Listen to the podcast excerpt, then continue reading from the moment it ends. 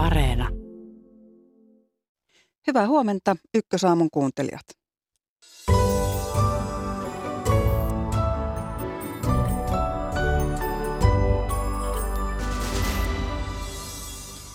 Ukrainan tulivoima näyttää kasvaneen. Ensin Ukraina iski Krimille ja eilisten tietojen mukaan myös valko.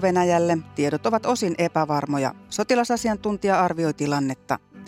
Suomen eduskuntaan kohdistunut palvelun estohyökkäys on jälleen uusi näyte kyberoperaatioista. Venäläinen hakkeriryhmä kertoo olevansa kyberiskun takana. Luokjoen laakso Ranskassa kärsii poikkeuksellisesta kuivuudesta. Viljely on kovilla. Yhdysvalloissa presidentti Joe Biden on pitänyt vauhtia yllä viime aikoina. Välivaalit hämöttävät ja niiden lopputulos vaikuttaa Bidenin mahdollisuuksiin saada asioita läpi. Vieraana ulkopoliittisen instituutin johtaja Mika Aaltola. Sota polkee jalkoihinsa ihmisoikeuksia kaikkialla, mutta historia on voittajien historiaa. Miten suhtautua eri osapuolten tekemiin ihmisoikeusloukkauksiin? Kansainvälisen oikeuden emeritusprofessori Martti Koskeniemi haastattelussa.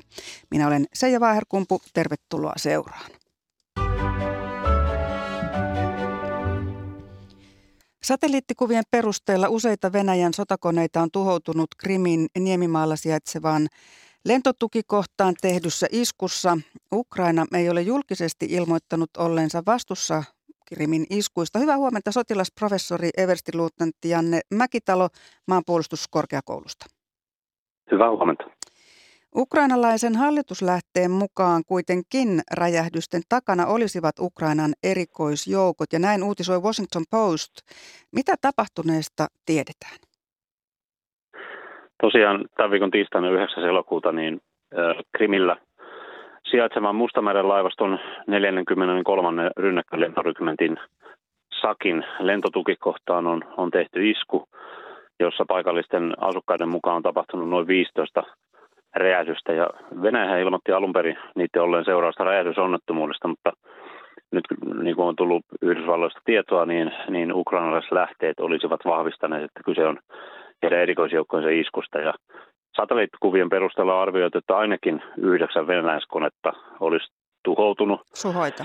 Ja äh, siellä on eri, eri mallisia koneita, mutta tota, on yhdysvaltalaislähde, joka kertoo, että peräti jopa 16 pommittajaa ja hävittäjäpommittajaa ja kuusi kuljetushelikopteria ja yksi elektronisen tiedostelun lentokone olisivat kärsineet tappioita. Ja oli sitten yhdeksän tai sitten tämä yli 20 konetta, niin jos nämä tiedot pitää paikkansa, niin Venäjän ilma on kärsinyt suurimmat tappionsa sitten toisen maailmansodan. Miten se vaikuttaa venäläisten kykyyn hyökätä tai käydä sota? Tämä on, tämä on merkittävä isku etenkin siinä mielessä tämä kalusto, mitä mitä siellä Krimillä oli, niin se on tällaista ilmasta maahan vaikuttamisen kalustoa, joka liittyy eri, esimerkiksi ukrainalaisten vastahyökkäyksen torjuntaan. Eli pudotetaan pommeja, ammutaan raketteja, ammutaan, ammutaan ohjuksia ja tällä pystytään sitten torjumaan tällaista vastahyökkäystä, josta on monia tiedonjyväsiä jo tiedossa, että siis Hersonin suunnalla niin on, on ukrainalaiset vastatoimet käynnissä.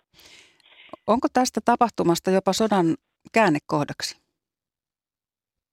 Ei tällainen yksittäinen tapahtuma mikään käännekohta, kun huomioon venäläisten resurssit, mutta merkittävä isku tämä kuitenkin heidän ilmasuorituskyvyilleen on, koska äh, merkittäviä tappioita on aikaisemmin kärsitty ja nyt kerta iskulla on käytännössä yksi kokonainen ilmavoimien tai ilmaaseen joukko-osasto ja nimenomaan painopistesuunnassa tuota, onnistuttu käytännössä tuhoamaan tai tekemään suurilta osin toimintakyvyttömäksi, niin merkittävä tapahtuma, mutta ei sotaa käänteen tekeväksi, tota, sodan kannalta käänteen tekevä. Vähän epäselvää on se, että miten tämä isku on tehty. Ukrainalaisten aseiden ja armeijan kyvykkyyden perusteella, mitä vaihtoehtoja on? Miten Ukraina olisi voinut tämän iskun tehdä, Janne Mäkitalo? tiistaina ja keskiviikkona arvioitiin, että kyse olisi ollut ohjusisku, mutta nämä satelliittikuvissa näkyvät vauriot niin ei ihan suoranaisesti tuo ajatusta, että kyse olisi ohjusiskusta. Ukrainalla ei ole sellaisia satojen kilometrien kantaman omaavia ohjuksia, jotka tuhoaa lentokonesuojassa vallien sisällä olevan suihkukoneen sillä tavalla, että nämä lentokonesuojat vallit ei näytä kärsineen suurempia vaurioita. Ja jos sitten on kyse erikoisjoukkojen operaatiossa, niin kuin Washington Post on kertonut, niin nämä koneethan olisi voitu tuhota esimerkiksi Krimille soluttautuneiden eri joukkopartioiden toimesta esimerkiksi lennokeista pudotetuilla räjähteillä tai perinteisesti näiden erikoisjoukko-operaattoreiden sijoittamilla, manuaalisesti sijoittamilla räjähteillä. Minkälainen ö, operaatio, se, on sitten palata tämmöisen onnistuneen iskun jälkeen, koska siellä on varmaan aika tarkasti venäläiset katsovat perään, että keitä siellä nyt liikkuu. Sekä tällainen soluttautuminen mutta ennen kaikkea se tehtävästä palaaminen on todella suuri haaste, mutta kun me ei vielä tiedetä, että millä tavalla tämä, tämä tehtävä on tehty, jos katsotaan mediasta löytyviä videoita, jossa käytetään ukrainalaisia droneja räjähteitä pudottamaan, niin ne on erikoisjoukkojen kuvamateriaalia ja kalustoa. Ja Dronejahan on sellaisiakin, joita pystyt käyttämään jopa useiden kilometrien tai jopa kymmenien kilometrien päästä ja pystyt kuvamateriaalin ja, ja paikkatiedon perusteella niin hyvinkin tarkasti käyttää sitä räjähdettä, mikä siinä dronessa on. Eli, eli tällaista välitöntä sen lentotukikohdan esimerkiksi ulkokehällä olemista, niin ei välttämättä tämmöisten dronien käyttö tuota edellytä, mutta kun emme vielä tiedä, että miten nämä joukot on toiminut, mitä ne ovat käyttäneet, niin ei uskalla tarkemmin spekuloida heidän poispääsymahdollisuuksia. Mm. No valko raportoitiin myöhään toissa iltana räjähdyksistä lentotukikohdassa lähellä Ukrainan rajaa. Valko sanotaan, että jo oli tulipalo. Tuota, mikä merkitys valko on Venäjän hyökkäysten kannalta? vaikka se ehkä meille kaikille näyttänyt niin, niin kyllä valko on ollut sodan osapuoli heti alusta lähtien. Jos jokin maa sallii aluettaan käytettävän tällaista YK peruskirjan vastaista vastaisen hyökkäyssodan painopistesuunnan operaation lähtöalueelle, niin kuin se Kiovan operaatio, pääosa joukoistahan tuli valko alueelta, luovuttaa ilmavoimille tukikohtia, niin kuin tämä tukikohta, missä näitä räjähdyksiä on ollut – ja sallii ohjustulen käytön alueeltaan, joka vaikuttaa myöskin ukrainalaisiin siviileihin tappavasti, niin kyllä asia on niin kuin ihan selvä. Ja puolustussota on oikeutettu sota ja sitä Ukraina tällä hetkellä käy ja sen vuoksi ne tukikohdat, joita tätä puolustajaa vastaan, joista tätä puolustajaa Ukrainaa vastaan toimitaan, niin ne on kyllä oikeutettuja kohteita ja Valko-Venäjän johtohan on poliittisesti ollut pakotettu sallimaan Venäjän toiminnan, mutta se on ollut aika johdonmukainen siinä, että se ei anna joukkoja Venäjän käyttöön. Ja niin suuri pula Venäjällä on joukoista ollut, että jos olisi pienikin mahdollisuus saada joukkoja Lukasenkalta, niin olisi ne annettu jo silloin Kiovan operaation kulminaatiopistettä ennen, koska sen jälkeen, kun joukkoja ja voimaa ei riittänyt, niin Venäjä joutui Kiovan suunnasta vetäytymään. Kiitoksia sotilasprofessori everstiluutnantti Janne Mäkitalo maanpuolustuskorkeakoulusta. Ja tässä lähetyksessä vielä myöhemmin puhumme siitä, kuinka kohdella hyökkäyssotaa käyvää maata, kuinka puolustajaa ihmisoikeuksien näkökulmasta.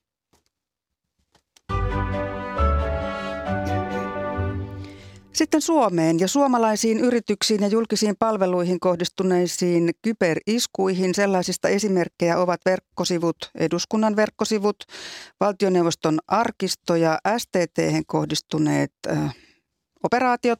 Tervetuloa erityisasiantuntija Juha Tretjakov Traficomin äh, kyberturvallisuuskeskuksesta Kiitos. ja Loihde Trustin kyberturvallisuuspalvelujen johtaja Benjamin Särkkä. Huomenta hirveän vaikeita titteleitä, mutta selvittiin niistäkin.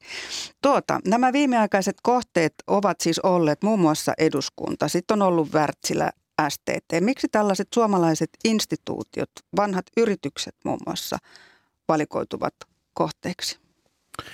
Tässä on nyt niin kuin hyvä, hyvä erotella kahta, kahta eri, eri hyökkäystyyppiä, eli niin kuin Wärtsilä ja STT on osunut kiristyshaittaohjelma tai lunnashaittaohjelma ja sitten ää, eduskuntaan ja valtioneuvostoon on osunut palveluestohyökkäys. Ja niissä on vähän erilainen motiivi varmasti taustalla. Ää, kiristyshaittaohjelmissa niin kyse on yksinkertaisesti siitä, että miten helpoimmalla mahdollisella tavalla saa suurimman summan rahaa rikolliselle siirrettyä sieltä niin kuin kohteesta. Ja silloin, silloin se niin kuin kohteeksi valikoituminen, niin, niin voi johtua siitä, että siellä on ollut joku haavoittuvuus, mikä on tunnistettu, mitä pystyy hyväksi käyttämään, eikä sillä välttämättä ole mitään sen kummempaa niin kuin motiivia taustalla.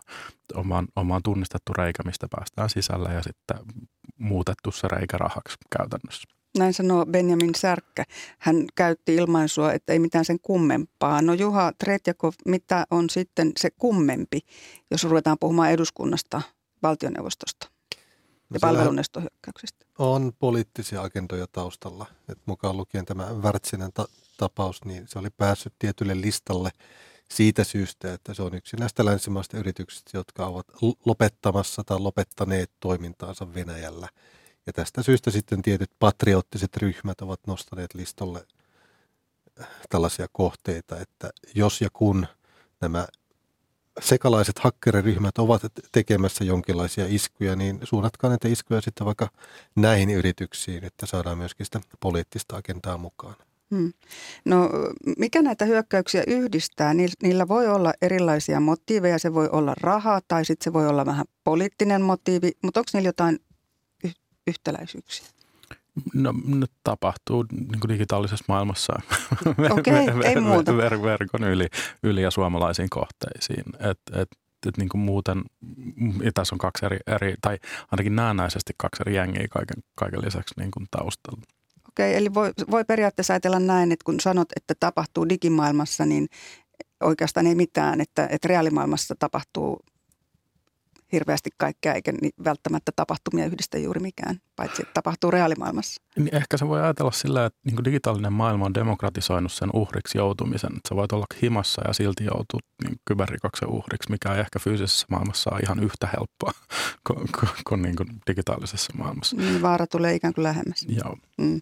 No iskut on kuitenkin nyt kohdistuneet yhteiskunnallista tiedonkulkua vastaan. Me puhumme eduskunnasta, valtioneuvostosta, tiedonvälityksen eli suomalaisen demokratian ytimestä.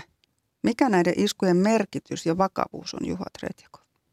No näitä tämän tyyppisiä iskuja, mitä nyt on kohdistunut muun muassa eduskuntaan ja eri julkishallinnon kohteisiin, niin tällaisia tapahtuu Suomessa vuosittain. Lasketaan ehkä kymmenissä tuhansissa niiden määrä. Et nyt me ollaan nostettu otsikkoon nämä muutamat kohteet, joissa on tämmöisiä poliittisia motiiveja. Lähinnä sen takia, että niiden tekijä on halunnut niille näkyvyyttä, itse julkaissut olevansa näiden iskujen takana ja saanut sitten tämmöistä poliittista agendaa nostettua sillä esille. Olisiko kannattanut olla hiljaa? Tai voisiko ajatella demokratiassa, että tämmöisistä asioista oltaisiin hiljaa? Siellä pyörii nyt, nyt Benjamin Särkän silmät siihen malliin, että, että kovasti miettii tätä asiaa.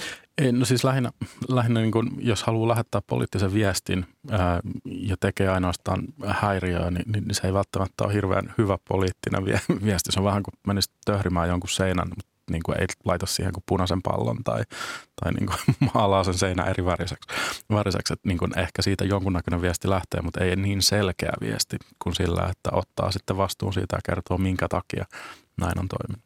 Mutta jos ajatellaan tätä tiedonvälityksen näkökulmasta, että tässä mekin puhumme tästä asiasta ja tuomme niin kuin näkyväksi sen, että tämmöistä tapahtuu ja on poliittisia motiveja. Onko se fiksu meiltä tästä puhua? Pitäisikö olla hiljaa? Kyllä näitä on ihan syytä nostaa esille ja ylläpitää tietoisuutta siitä, että minkälaisia kyberuhkia maailmalla tapahtuu.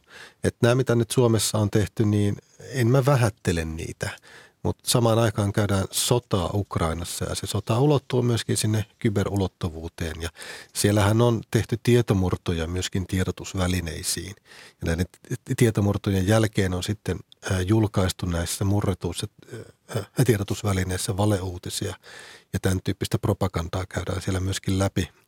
Et näähän on aika vakavia ja nämä niin kuin vaarantaa sitten myöskin – siellä paikallisen tiedon välityksen ja uutisten luotettavuuden. Ja tällaista me ei haluta missään tapauksessa, että Suomessa tapahtuisi ja halutaan ylläpitää ja vaalia sitä suomalaisen demokratian kulmakiveä.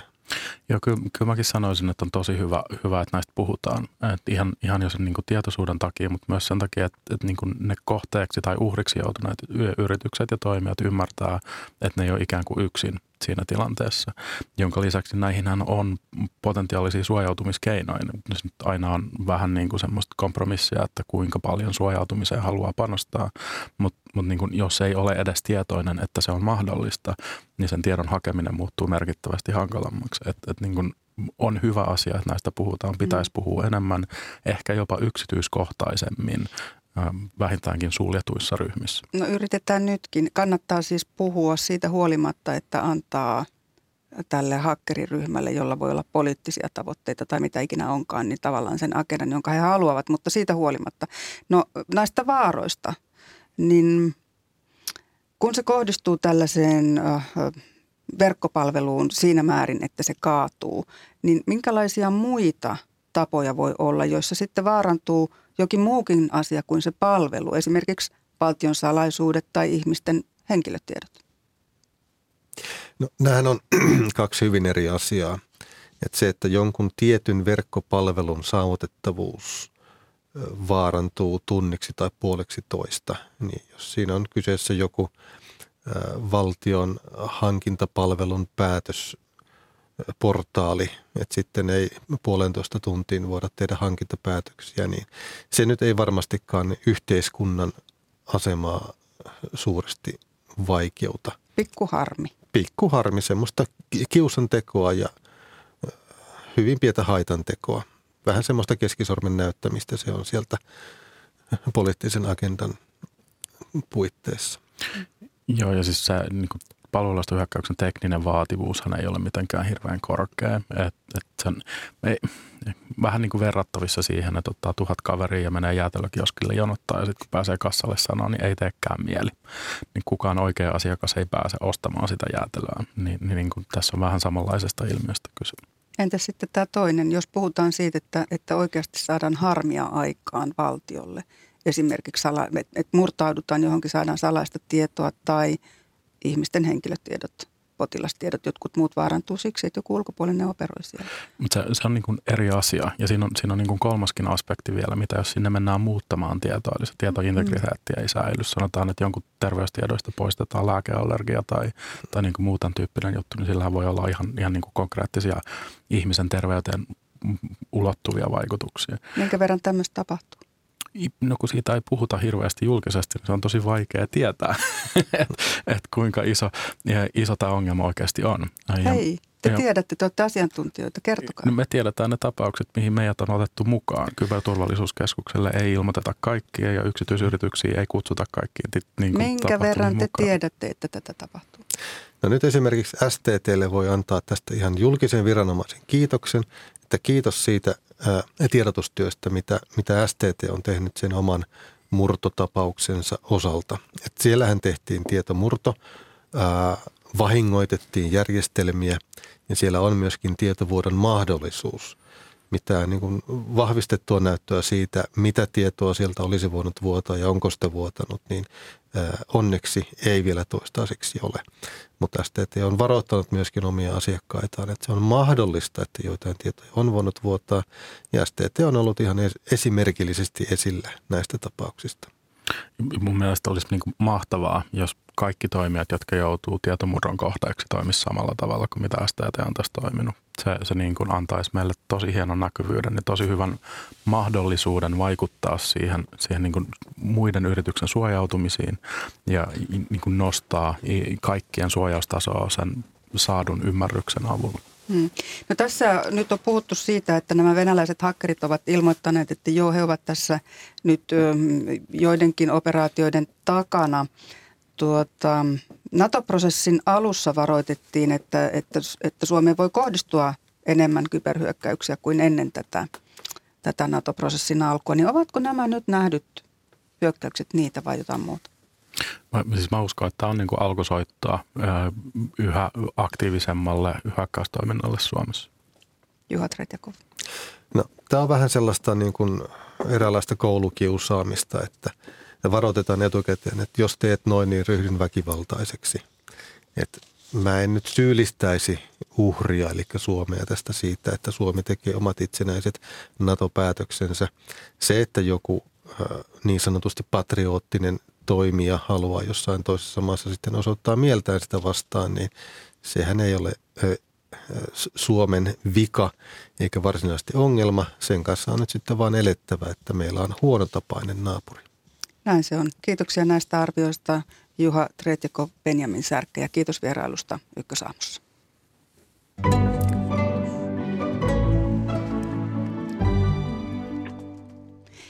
Eurooppaa koettelee jälleen uusi helleaalto. Kuivuus- ja maastopalot koettelevat Ranskan lisäksi muutakin Eurooppaa ja meillä on nyt yhteys Ranskaan linnoistaan tunnettuun Luarin viinilaaksoon. Hyvää huomenta Jari Mäkinen.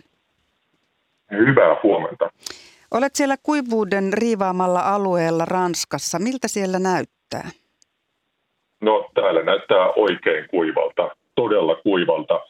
Kiertelin tässä eilen täällä Loiran alueella, tai Luasin alueella, tässä Amboise-nimisen kaupungin ympäristössä. Menin pikkusen tuonne sisämaahan ja jututtelin siellä maanviljelijöitä. Ja kaikki on ihan sitä samaa mieltä kuin meteorologit ja tilastotieteilijät, että on ennätyskuivaa. Taustallahan tässä on se, että koko viime talvi oli jo tavallista vähäsateisempi ja sitten keväällä, kun satoi pikkusen vettä, niin se oli samoihin aikoihin, kun alkoi kasvukausi, jolloin käytännössä se, se vesi, joka silloin satoi, niin se haihtui saman tien taivaalle. Ja sen jälkeen sitten kesällä on tullut ainoastaan pikkusen vettä, ei juurikaan, ja itse asiassa näillä seudulla ei ole satanut sitten heinäkuun alun yhtään. Eli tämä tietysti saa aikaa sen, että kasvukausi on pikkusen tyypähtänyt ja, ja kun laitetaan vielä nämä kuumuudet tähän mukaan. Siis täällä tänäänkin on luvassa yli 36 astetta ja tuolta idästä päin puhaltaa tuulta, jota yksi maanviljelijä sanoi, että se on suorastaan polttavaa. Et ei ole ihan kivaa. Hmm. No minkälainen tilanne Ranskassa on laajemmin, jos katsotaan tämän Loarin viinilaakson yli? Kun katsotaan vähän laajemmalti, niin tietysti nämä seudut on kaikkein pahimpia. Eli me ollaan täällä Pariisin ja Atlantin välillä pikkusen niin kuin etelään ja sitten länteen päin. Sitten Ranskan keskiosissa Ovenjissa ja sitten Ranskan itärajan tuntumassa on tällaisia niin kuin pahempia alueita, missä tilanne on kriittinen. Ja yllättäen sitten myös tuossa pohjoispuolella, eli Bretagnassa ja Normandiassa on alueita, jotka normaalisti on tunnettuja siitä, että ne on hyvin vehreitä, niin siellä ollaan huomattavasti kuivempana kuivemmassa tilanteessa kuin normaalisti. Minkälaisia seurauksia kuivuudella, kuumuudella, tämmöisellä epätavallisella säällä on vaikkapa viiniviljelylle, joka on iso elinkeino Ranskassa? Kyllä vaan. Eräs viiniviljelijä, jonka kanssa eilen juttelin, niin sanoi sen, että, että käytännössä rypäleiden kehitys on nyt pysähtynyt. Eli ne eivät ole kehittyneet pitkään aikaan yhtään eteenpäin, koska ei ole vettä. Ja jos 15 päivän kuluessa ei tule vettä, niin, niin sen jälkeen näkymät eivät ole lainkaan hyvät. Eli viini on vähän niin kuin horroksessa, ne odottaa vettä sitten taas äh, viljaa, vihanneksia, hedelmiä, niitä tulee vähemmän. Eräs maanviljelijä, joka eilen, eilen äh, ajeli kovasti traktorillaan, äh, sanoi, että esimerkiksi ruohoa heidän tilallaan tuotetaan huomattavasti vähemmän. Katsoin sitten illalla tilastoja, niin tosiaan 21 prosenttia normaalia vähemmän tuotetaan Ranskassa niin ruohoa. Ja se puolestaan tarkoittaa sitä, että tulee vähemmän maitoa. Ja mm ruohoa tietysti syövät lehmät ja, ja, ja nyt niille annetaan sitten maissia. Normaalisti sitä on tuotu ulkomailta, mutta sekään ei nyt oikein onnistu, kun sitä on tuotu esimerkiksi Ukrainasta. Eli tässä on aika paljon seurauksia. Eli vähemmän ruokaa ihmisille, vähemmän rehua eläimille. Mm-hmm. Mm. No muitakin seurauksia, vähän yllättävämpiäkin on. Ydinvoimaloita on jouduttu sulkemaan. Miksi tällaista ja mitä muuta? Itse asiassa niitä oltiin sulkemassa, mutta sitten niitä ei olekaan nyt täytynyt sammuttaa, koska, tai siis ongelma on se, että joki, josta otetaan näille ydinvoimalla tai joet, joista otetaan jäähdytysvettä ydinvoimaloille, niiden lämpötila on normaalia korkeampi. Esimerkiksi Luokissa on keskimäärin 27 astetta nyt.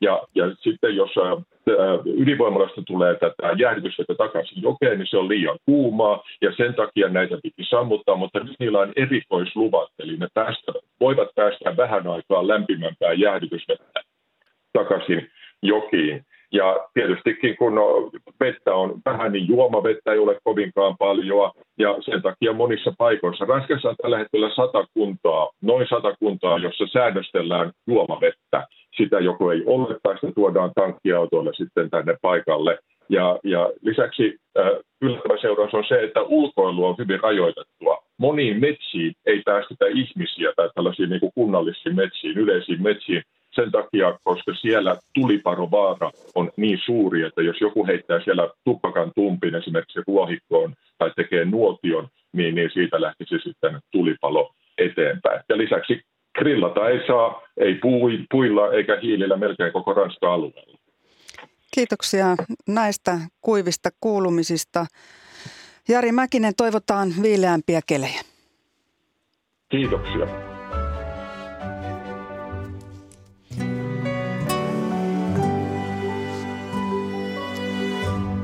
Yhdysvalloissa odotellaan hyväksyykö edustajan huone tänään presidentti Joe Bidenin 370 miljardin dollarin energia- ja ilmastopaketin. Välivaaleihin on aikaa kolmisen kuukautta. Miten se vaikuttaa vieraana studiossa on jo nyt ulkopoliittisen instituutin johtaja Mika Aaltola. Huomenta hänelle. Huomenta. Ja sota on julmaa, ratsuväki raakaa, niin sanotaan, se lienee totta. Mitä eroa on sillä, syyllistyykö julmuksiin voittaja vai häviäjä? Tai omat liittolaiset vai vihollinen? Kansainvälisen oikeuden emeritus professori Martti Koskeniemikin vielä tänään haastattelussa. Mutta nyt Yhdysvaltoihin. Yhdysvaltojen presidentti Joe Bidenilla on ollut viime aikoina vauhti päällä. Suomen näkökulmasta toimelias presidentti on ollut hyvä asia, sillä hän on ehtinyt allekirjoittaa Suomen NATO-asiakirjankin tällä viikolla ja tänään todella odotellaan tuota ilmasto-energiapakettia edustajanhuoneesta ja ne välivaalit ovat kolmen kuukauden kuluttua. Mika Aaltola, miksi presidentti Biden on juuri nyt saanut asioita aikaan, tuntuu olevan hyvässä flowssa? Joo, tässä viimeiset pari viikkoa hänellä on ollut, ollut äh, äh, tämmöinen äh, tavattoman aktiivinen vaihe, äh, tämä ilmastopaketti, joka todennäköisesti menee lävitse, niin – niin on, on iso saavutus hänen, häntä äänestäneille, että hän tulee toteuttaneeksi osan niistä lupauksista, millä hän presidentiksi nousi. Ilmasto oli niistä yksi ja, ja ää, totta kai myös tämä, tämä Suomen ja Ruotsin päätös liittyä – NATO on, on, on historiallinen ja varmasti Biden ottaa sitten kaiken irti ulkopoliittisesti, mitä on, on mahdollista saada. Tietenkin yhdysvaltalaisille ulkopolitiikka ei, ja erityisesti välivaaleissa sillä ei ole, ole niin suurta merkitystä, että nämä sisäpoliittiset kysymykset ratkaisee identiteettikysymykset, raamattu, aseet ja – ja abortti ja sitten toisaalta se, mikä on lompakon paino, kun, kun mennään äänestyskoppiin, eli, eli miten Yhdysvaltojen talous voi. Hmm. No tämä NATO-asiakirjan allekirjoittaminen ja Suomen ja Ruotsin niin kuin kautta Bideninkin saama noste, niin jotenkin hivelee tämmöistä suomalaista vähän pientä itsetuntoa. Onko se todella äh, Yhdysvaltojen presidentillekin niin iso asia, että siitä saa vähän voimaa ja potkua? No se jää sinne historiankirjoihin, että se, se on, on, on se, että, että äh, miten Yhdysvaltojen presidentti on pystynyt niin kuin demokratiaa ja vapautta maailmassa suojelemaan tämmöinen hyvin perinteinen amerikkalainen – teema ja, ja sitä kautta tietysti Biden jää historiankirjoihin, mutta tietenkin me emme tiedä, miten Ukrainan sota tulee päättymään, miten tämä konflikti, joka sotaa sitten seuraa, etenee ja, ja, ja kuinka, kuinka lännen johtaja pystyy toimimaan tehokkaasti. Siitä tulee sitten ehkä presidentinvaalien yksi kysymys välivaalien jälkeen. Eli, eli tässä on, on vielä paljon muuttu, muuttujia, joita pitää niin kuin ottaa huomioon ja osa niistä on yllätyksellisiä. Kuka olisi arvannut kaksi vuotta ennen, ennen Trumpin valintaa, että hänestä tulee Yhdysvaltojen presidentti. Eli, eli yllätyksiä on tiedossa, ne kuuluvat politiikkaan, niitä sitten spinnataan ja ja, ja onnetar tuottaa nostetta joillekin ja laskua toisille. Mm, kukaan ei tiennyt koronasta, emme ihan osanneet aavistaa myöskään Ukrainan sodan hmm. syttymistä. No kun tässä nyt mennään kohti näitä kongressin välivaaleja, eli, eli edustajanhuoneen äh, siellä valitaan kaikki 435 edustajaa ja sitten kolmannes senaattoreista kongressin ylähuoneeseen. Lisäksi valitaan joukko osavaltio paikallistason päättäjiä, niin, niin miten nämä välivaalit voivat vaikuttaa mm, nyt vauhdissa olevan Joe Bidenin mahdollisuuksiin saada politiikkaansa läpi jatkossa marraskuun jälkeen? Jos odotuksethan tällä hetkellä on se, että republikaanit tulevat voittamaan. Mm. Yleensä oppositiopuolue aina voittaa välivaaleissa. Heiluri liikkuu aika säännönmukaisesti näin. Jos näin käy, niin, niin, niin juuri mitään ei saada aikaan.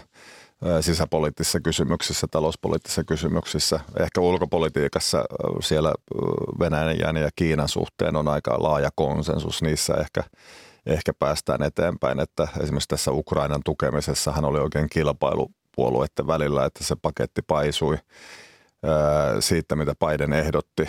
Republikaanit halusivat tukea Ukrainaa paljon aktiivisemmin – ja presidenttiä on kritisoitu siitä, että, että hän ei onnistunut estämään sotaa sillä, että Yhdysvallat olisi käyttänyt mahtiaan paljon järeämmin ja paljon aikaisemmassa vaiheessa. Yhdysvaltojen tiedusteluhan tiesi, tiesi toisin kuin Euroopassa, niin Yhdysvallat tiesi, mitä tulee tapahtumaan ja ja, ja Bidenin, Bidenin kritiikki on siis sitä, että hän ei etupainotteisesti tehnyt asioita, vaan, vaan niin kuin on vähän vähältänyt ja skaalannut ylöspäin Yhdysvaltojen tukea Ukrainalle. Miksi hän näin valitsi?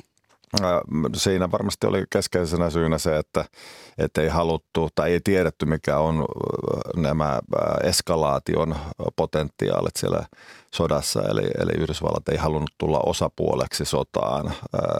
Suurvallat tai ydinasevaltiot ei välttävät tätä kuin ruttoa, koska koska seuraukset saattaisivat olla sitten katastrofaaliset. Eli tunnusteltiin vähän sitä maaperää. Voiko olla niin, että siellä toisaalta myös tiedettiin, että Venäjän armeija ei ole ihan niin pelottava kuin miltä se on vaikuttanut? No siinä ehkä Yhdysvaltojen tiedustelu sitten vähän epäonnistui. Eli, eli Yhdysvallathan oli valmiina evakuoimaan niin kuin Kiovan äh, suositteli Ukrainan hallinnon siirtymistä pois maan pääkaupungista. Eli, eli yhdysvaltalaiset kuvittelivat Venäjän olevan vahvempi kuin se sitten olikaan. Ja tästäkin on Yhdysvalloissa sitten kritiikkiä paljon Bidenia kohtaan. Eli, eli miksei tiedetty Venäjän olevan heikko mm. tai heikompi kuin kuviteltiin. Mm.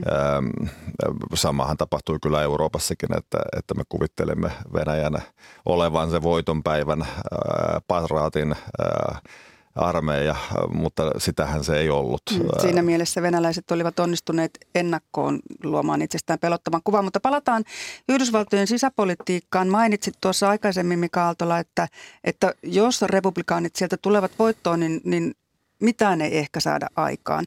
Mitä jää sitten saamatta, mitä, mitä Biden olisi halunnut tai haluaisi kenties vielä – sisäpolitiikassa tehdä?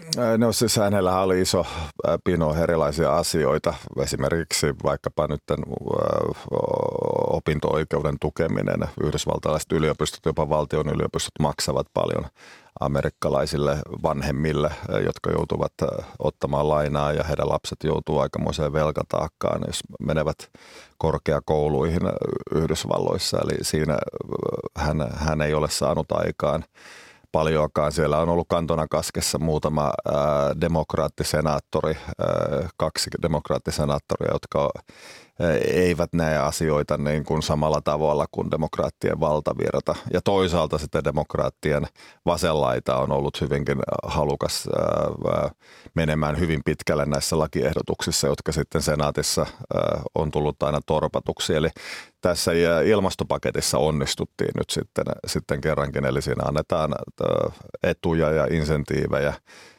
hyötyjä niille, jotka ostavat sähköautoja tai, tai yrityksille, jotka sijoittavat uusiutuvaan energiaan. Hyvin tämmöinen amerikkalainen tapa, siis tuetaan yrityksiä, tuetaan markkinoita ja samalla siellä sitten, sitten tuetaan myös öljyä ja, ja kaasua tietyssä määrin, eli se oli tietynlainen kompromissi. Mutta kokonaisuudessa Yhdysvaltojen niin kun, ää, päästöt tulevat vähenemään tämän paketin myötä ää, melko paljon. Eli, eli ää, jos ilmastonmuutosta ajatellaan, niin tämä on, on iso saavutus Bidenille ja hän pystyy siis sanomaan, että hän sai jotain aikaan. Hänellä on ollut tosiaan hyvä hetki, kuten sanoit, ja hänen kannatuslukemansa ovat sieltä hyvin alhaalta tällä hetkellä pikkusen nousseet. Samoin demokraattien ruohonjuuritasoa on on sähköistänyt tämä, tämä korkeimman oikeuden päätös delegoida abortti kysymys osavaltioille selkeästi siellä sitten osavaltiotasolla, joka välivaaleissa on merkityksellistä, on, on tällä hetkellä vipinää tässä kysymyksessä, että, että mm. esimerkiksi kansallisessa osavaltiossa niin, niin päätettiin kansanäänestyksellä aborttioikeus sallia Ja tämä kysymys sitten saa ehkä demokraatit aktivoitumaan, koska perinteisesti demokraattien perusongelma on ollut se, että heidän kannattajansa äänestävät epätodennäköisemmin vähäisemmässä määrin kuin republikaanien kannattajat. Ja, ja nyt kysymys on siis siitä, että kuinka aktiivisesti ihmiset menevät äänestämään. Presidentinvaaleissa viimeksi Yhdysvaltojen äänestysprosentti oli historiallisen korkea – jos yhtään sen kaltaista ilmiötä tapahtuu, niin demokraatit saattavat yllättää, mutta toisaalta siis tällä hetkellä vedonlyönti jos joutuisi vetoa lyömään, niin republikaanit tulevat voittamaan sekä senaatin että, että edustajahuone. Mm, tähän on aikaa se kolmisen kuukautta ja näissä välivaaleissa ajetaan myös asemiin sitten jo ajatellen kahden ja puolen, puolen vuoden kuluttua käytäviä presidentinvaaleja. Puhutaan niistä vähän, kun FBI teki alkuviikolla entisen presidentin Donald Trumpin kartanoon Floridassa kotietsinnän, niin nyt pitkin viikkoa arvoteltu, että, että mitä sieltä oikein on etsitty tai voidaan löytää? No siis nähtävästi kyseessä on, on äh, hyvin tai huippusalaisten asiakirjojen äh, hallussapito. Äh, presidentti äh, tai Donald Trump nähtävästi otti mukaansa äh, Yhdysvaltojen ydinasesalaisuuksia. Ähm, ehkä se selittyy sillä, että hän, hän koki, että häneltä varastettiin vaalit. Tämähän tietysti valheellinen väittämä, mutta äh, Trump nähtävästi itse uskoo siihen hyvin syvästi ja yksi presidenttiyden symbolihan on, on, on nämä ydinase salaisuudet. Hän itse kiristi hyvin paljon sitä lainsäädäntöä johtuen siitä, että Hillary Clintonia aikoinaan epäiltiin vähän samoista asioista. Ja hän se tiukan... presidenttitauti Yhdysvalloissa. niin, kyllä se, se, se, on jännä, miten, miten tota, kam, karma saattaa sitten iskeä takaisin. Eli, eli jos hänellä niitä on kassakaapissaan ollut, niin niin Yhdysvaltojen äh, laki määrää sitten aika tiukat tuomiot ja, ja sitten saattaa seurauksena olla poliittinen virkakielto, eli se, että hän ei, ei pysty lähtemään presidentin vaaleihin. Ähm, äh, hänen asemansa republikaanipuolueessa on aika vahva tällä hetkellä, tai hyvinkin vahva. Ähm, äh, Floridan kuvernööri DeSantis on, on, on siellä kakkosena, yllättävän hyvänä kakkosena.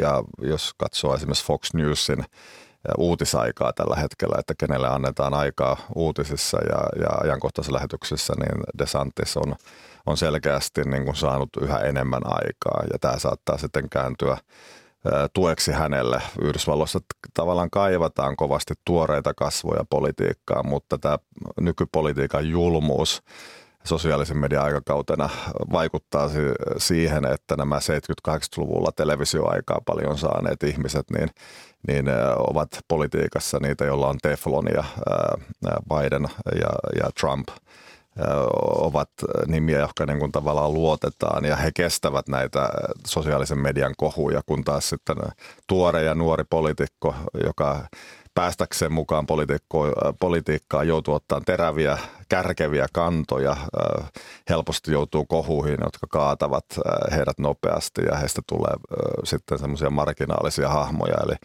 eli kaksi sukupolvea amerikkalaisia tavallaan on aika lailla teilattu ää, ja, ja, ja enemmän vihan kohteita kuin suosion kohteita. Hmm. Ja, ja tämä nyt johtaa tähän ilmiöön sitten, että, että turvaudutaan sitten niihin harmaahapsiin, harmaahapsiin jotka ovat ää, saaneet, saaneet aikaisempaa suosiota, että heidän suosionsa kestää vielä. Hmm. No nähdäänkö tällainen asetelma sitten, että, että jos Trump ei nyt kaadu asiakirjojen hallussapitoon sellaisten, hmm. joita ei hallussa pitäisi olla, niin siellä vastakkain ovat kahden puolen vuoden kuluttua Joe Biden ja Donald Trump? No, jos pitäisi veikata, niin, niin politiikka usein tuottaa yllätyksiä ja, ja, ja itse veikkaisin, että ehkä näin ei tule käymään, mutta siis hyvinkin saattaa niin olla. Joe Biden itse sanoo, että hän on se henkilö, joka Trumpin voi voittaa. Hän, hän edellisessä vaaleissa Trumpin selvästi voitti, että hän pystyy tämän tekemään uudestaankin. Ja sitten Trump taas sanoi, että hän oikeasti voitti edelliset vaalit ja, ja hän nyt vaan hakee sen, mikä hänelle oikeasti kuuluu. Mutta luulisin ja olisi tervettä amerikkalaiselle politiik- politiikalle tervehdyttävää, jos sinne saataisiin myös – uusia nimiä, eli, eli, eli saattaa olla, että vähän tunkkaiselta tuntuu vaalit, jos ehdokkaina ovat Trump ja, ja Biden. Ihmiset haluavat jotain, jotain niin kuin muutosta, niin kuin Amerikassa usein halutaan, niin, niin sinne saattaa ponnahtaa uusia nimiä, yllättäviäkin nimiä. Mm. Aikaa on todellakin näihin vaaleihin se kaksi ja puoli vuotta, kongressin välivaaleihin se kolme kuukautta. Kiitos Mika Aaltola. Kiitoksia.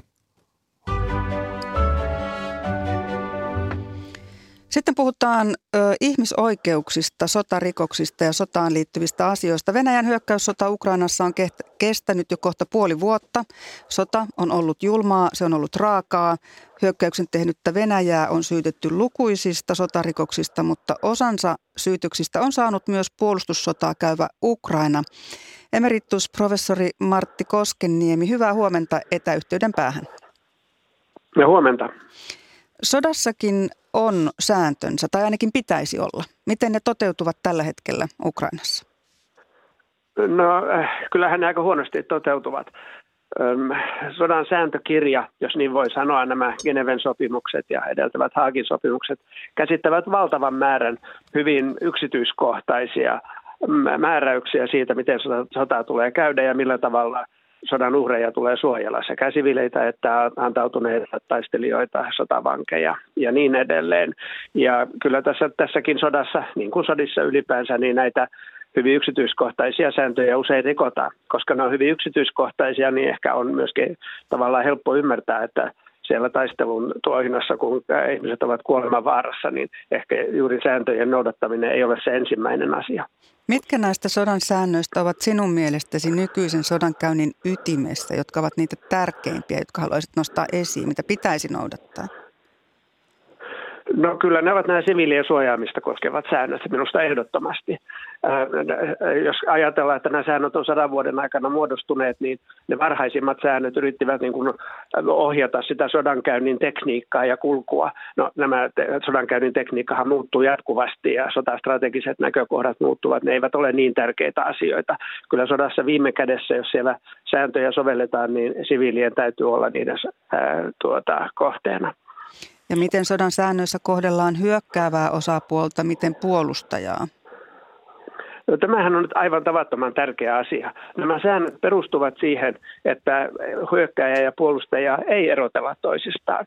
Tämä puolestaan, siis näin, näin on sopimuksissa, tämä puolestaan perustuu siihen, että aiemmin oli sellainen käsitys, siis parisen sata vuotta sitten, että oikeutetussa sodassa se oikeassa oleva osapuoli saa tehdä mitä vaan. No nyt sitten tietysti havaittiin äh, satojen vuosien aikana, että sodissa aina kumpikin osapuoli katsoo olevansa oikeassa. Jos eroteltaisiin toisesta ne säännöt, jotka soveltuvat oikeassa oleviin ja ja niihin, jotka ovat oikeutettua tai oikeuttamatonta sotaa käymässä, niin silloin sääntöjä ei käytännössä olisi ollenkaan. Niin kukaan ei niitä noudattaisi, koska jokainen kokee olevansa oikeassa. Sen vuoksi siirryttiin siihen, että näitä sovelletaan puolueettomasti. Tähän nyt sitten sisältyy juuri niitä ongelmia, joita me olemme havainneet tässä Amnestin raporttia koskevassa keskustelussa. Meistä tuntuu kohtuuttomalta, että Ukrainaan kohdistuvat samat säännöt kuin Venäjään. Tämä kuitenkin johtuu tästä historiallisesta syystä. Hmm. No tässä on vähän, jos tämmöinen vertaus sallitaan, vähän kuin lasten tappelu, semmoinen syytös, että toi aloitti ja sitten takaisin lyönyt pyrkii oikeuttamaan oman väkivaltansa tällä. Ja tätä nyt selitit vähän niin kuin fiksummalla tavalla, mutta onko oikein mielestäsi, että sodassa puolustajaa koskevat samat säännöt kuin hyökkäjä?